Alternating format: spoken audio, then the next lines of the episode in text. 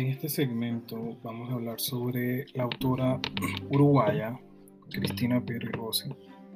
Eh, como siempre, siempre eh, me gusta iniciar con eh, un epígrafe de la autora Cristina Peri Rossi eh, en dedicatoria. La literatura nos separó. Todo lo que supe de ti lo aprendí en los libros, y a lo que faltaba yo, puse, yo le puse palabras. Okay, entonces, esta autora es uruguaya, es una poeta, es narradora, ensayista, eh, nació en Montevideo, aunque resident, es residente en Barcelona desde mil novecientos setenta y cuatro. Es hija de emigrantes italianos. Desde su debut en las letras, usó el segundo apellido en homenaje a su madre, una maestra de escuela que le inculcó el interés por la música, la literatura y la ciencia. Se licenció en literatura comparada, materia que empezó a impartir como catedrática en su país en mil novecientos sesenta y tres. Su primer libro fue Viviendo, una colección de cuentos. Más adelante publica otra colección de relatos bajo el título Los Museos Abandonados y o la novela El Libro de Mis Primos.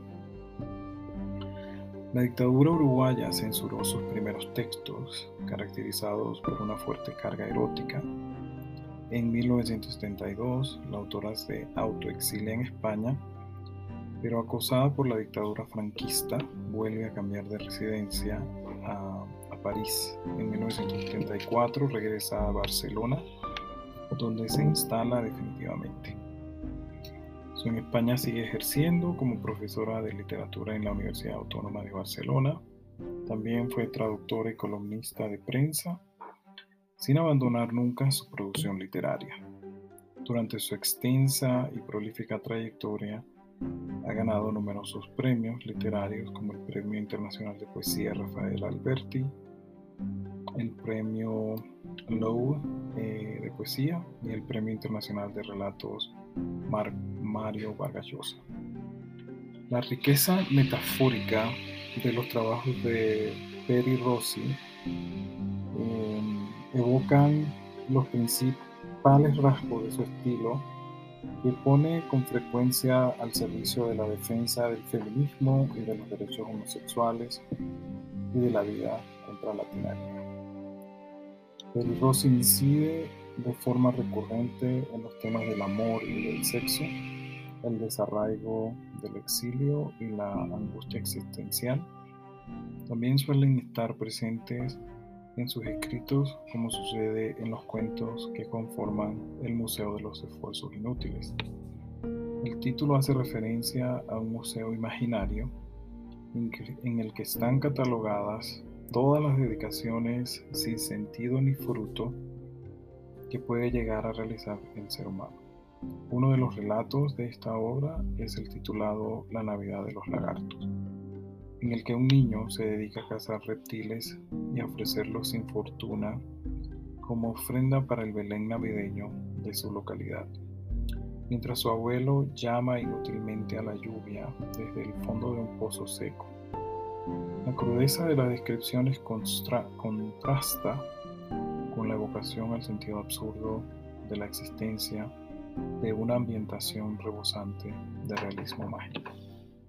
Entonces, Eh, obviamente esto ustedes lo tienen en la antología Letras. Eh, es una introducción biográfica del autor y de sus trabajos, muy corta. Eh, fíjense los patrones, ¿no? Eh, la censura de la dictadura la obliga a, a exilarse en otro país y a trabajar desde fuera de Uruguay. O sea, un patrón que hemos visto ya en otros autores, en el que sigue repitiéndose ese mismo fenómeno, ¿no? De la dictadura, ir en contra de los principios políticos quizás que se viven en el país.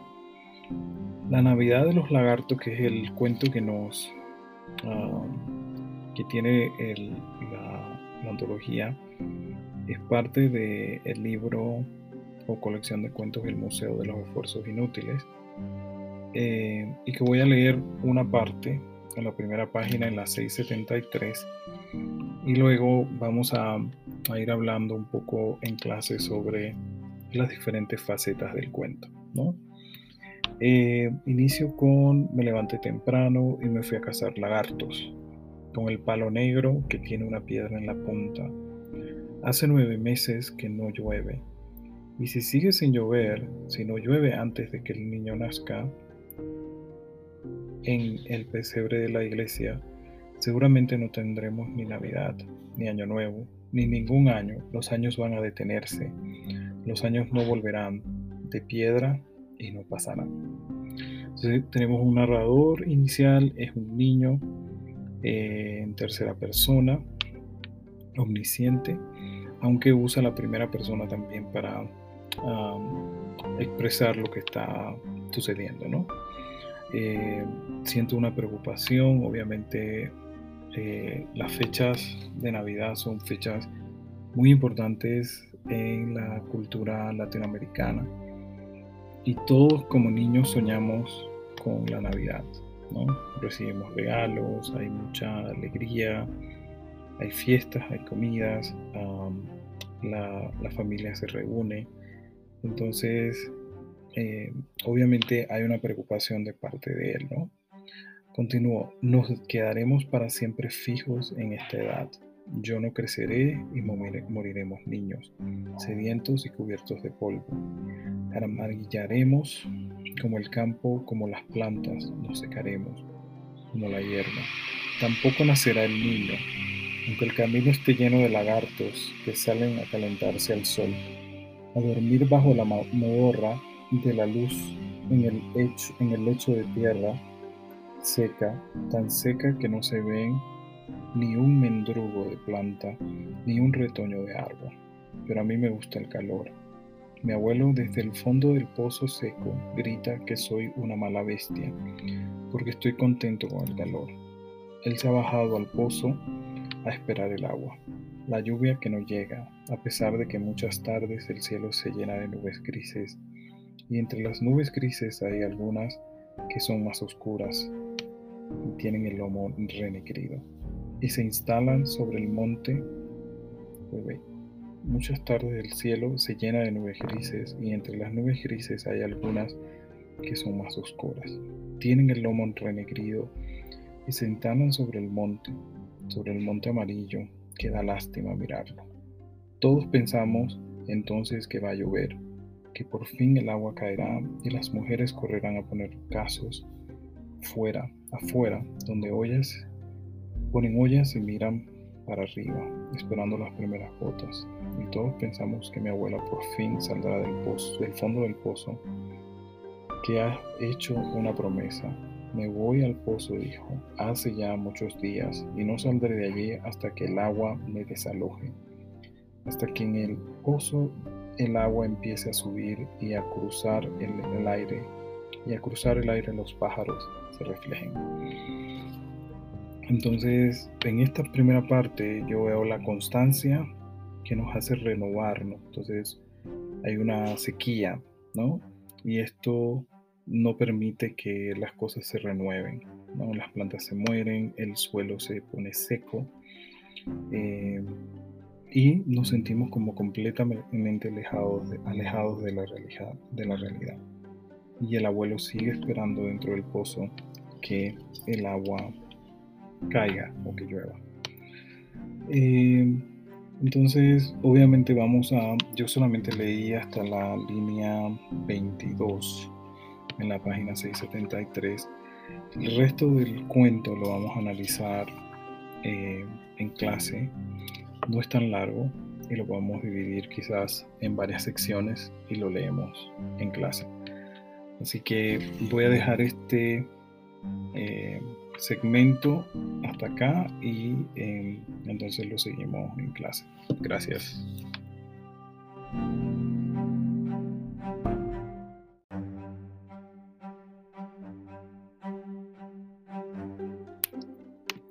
Me gustaría hablar un poco de la literatura hispanoamericana eh, desde la perspectiva de la narrativa de Cristina Peri Rossi. Eh, en el segmento anterior les decía que les hablé directamente de la, de la autora y de la obra un poquito, del cuento que estamos analizando. Sin embargo, siempre hay um, otras perspectivas que pudiéramos eh, también considerar, ¿no? Y dentro de este género eh, se desbordan muchos estrechos, muchos eh, que rigen quizás el medio artístico que se cultiva. Eh, una de las conquistas de la literatura moderna es señalada por Julio Cortázar hace ya treinta años o mucho más, y reside precisamente en la abolición de categorías retóricas. Ya no hay novela ni poema, hay situaciones que se ven y se resuelven en su orden verbal propio, ¿no? El proceso de su disolución de las fronteras genéricas en todo lenguaje exclusivo que limite las posibilidades expresivas y semánticas, legado del romanticismo impulsado en Hispanoamérica por Darío y los modernistas. Y fíjense que esto nos permite regresar, hacer un flashback hacia Darío y al inicio, cuando íbamos leyendo esas secciones, ¿no?, del modernismo, el vanguardismo, ¿no? Y fíjense cómo se retoma mucho más tarde, eh, ya en años, en años más recientes, ¿no? Eh, recuerden que Darío eh, vivió en, el siglo, en la parte final del siglo diecinueve eh, y en la primera parte del siglo veinte, y eh, él creó este movimiento modernista que fue muy importante y que afectó en man- de manera positiva la parte de la poesía y la escritura que más tarde, que también pues, Eh, Cristina Peri Rossi está utilizando en su, en su literatura. El fenómeno que de entrecruce de lenguajes y de contaminación de formas se agudiza vertiginosamente en los libros que vienen escribiéndose en las dos últimas décadas. El resultado es el nacimiento de una nueva forma híbrida que se resiste a toda clasificación. La narrativa hispanoamericana que surge a partir de mil novecientos sesenta y que comienza a destacarse hacia mil novecientos setenta se distingue por la ruptura radical de la lógica representativa, del discurso que produce una ilusión referencial.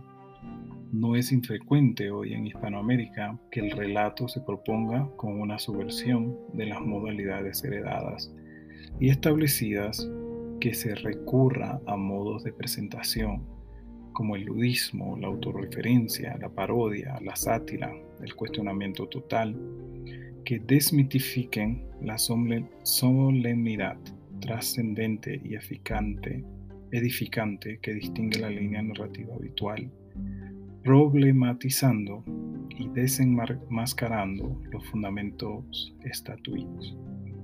Estas características del periodo actual prevalecen en la narrativa de Cristina Peri Rossi, autora de relatos que hacen el empleo libre e irrestricto de la imaginación, sin fronteras preceptivas ni correlatos empíricos restrictivos de un método de trabajo. Entonces, aquí estamos utilizando, como ustedes pueden ver, un lenguaje un poco más académico, obviamente, que quizás a veces es un poco difícil entender. Sin embargo, nos da una visión de lo que es la autora y por qué sus relatos son tan importantes eh, dentro de la literatura latinoamericana, ¿no? Eh, la narrativa uruguaya, en este caso la autora uruguaya, eh, se desarrolla bajo condiciones históricas muy particulares. Es una generación diversa y ecléctica, marcada por la turbulencia social de un país en proceso de cambio violento. Los principales gestores revelan una aguda conciencia crítica de circunstancias sociales opresivas y a la vez una firme voluntad de renovación estética. Toda la obra de Cristina Peri Rossi puede concebirse como una empresa de liberación total, como una búsqueda de caminos desmitificadores en pos de un nuevo lenguaje, una nueva ética y una nueva conciencia. Los relatos de los museos abandonados eh, es un proyecto de planos imaginarios, un contexto en crisis transfigurando el desmoronamiento de un orden social caduco en textos, en los que opera un proceso de desrealización que tiende a instaurar lo enunciado como pura y libre ficción. Con razón ha dicho Ángel Rama que los relatos de Cristina Peri Rossi son los, abro comillas, son los ejemplos más libres de imaginación que hayan conocido las letras uruguayas. Cierro comillas. So, esa es una autora de una abundante obra recogida ya en diez títulos, cuatro de poesía y seis de narrativa. Toda clasificación genérica de sus libros con una terminología sancionada es insatisfactoria. En la obra de Peri Rossi, el desvanecimiento de los marcos genéricos responde principalmente a la confluencia de lenguajes, a una unidad de percepción que no obedece a un pensamiento discursivo, sino a una actitud poética, a una visión lírica del mundo. Sus relatos rompen la relación lógica de las partes, renuncian a todo el mimetismo y desarrollo novelesco, anecdótico, en favor de la presentación de estados de conciencia y en función de imágenes. La actitud lírica, la exploración lúdica de la realidad, la profusión metafórica, la forma digresiva y la acumulativa son signos de una realidad poética y de una experiencia total que no tolera límites. Entonces, yo voy a dejar este, esta contextualización de la obra de Cristina Peri Rossi hasta acá.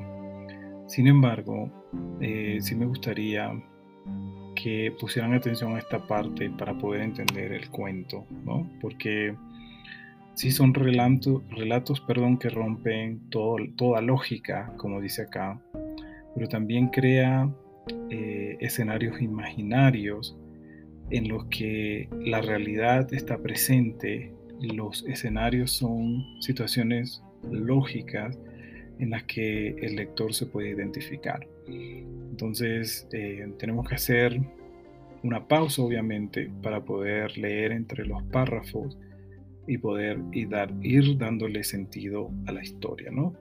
Entonces, creo que esto también va a ayudarnos un poco para eh, ir descifrando lo que ella escribe. Así que aquí se los dejo y eh, espero que sea útil. Eh, nos vemos en clase. Hasta luego.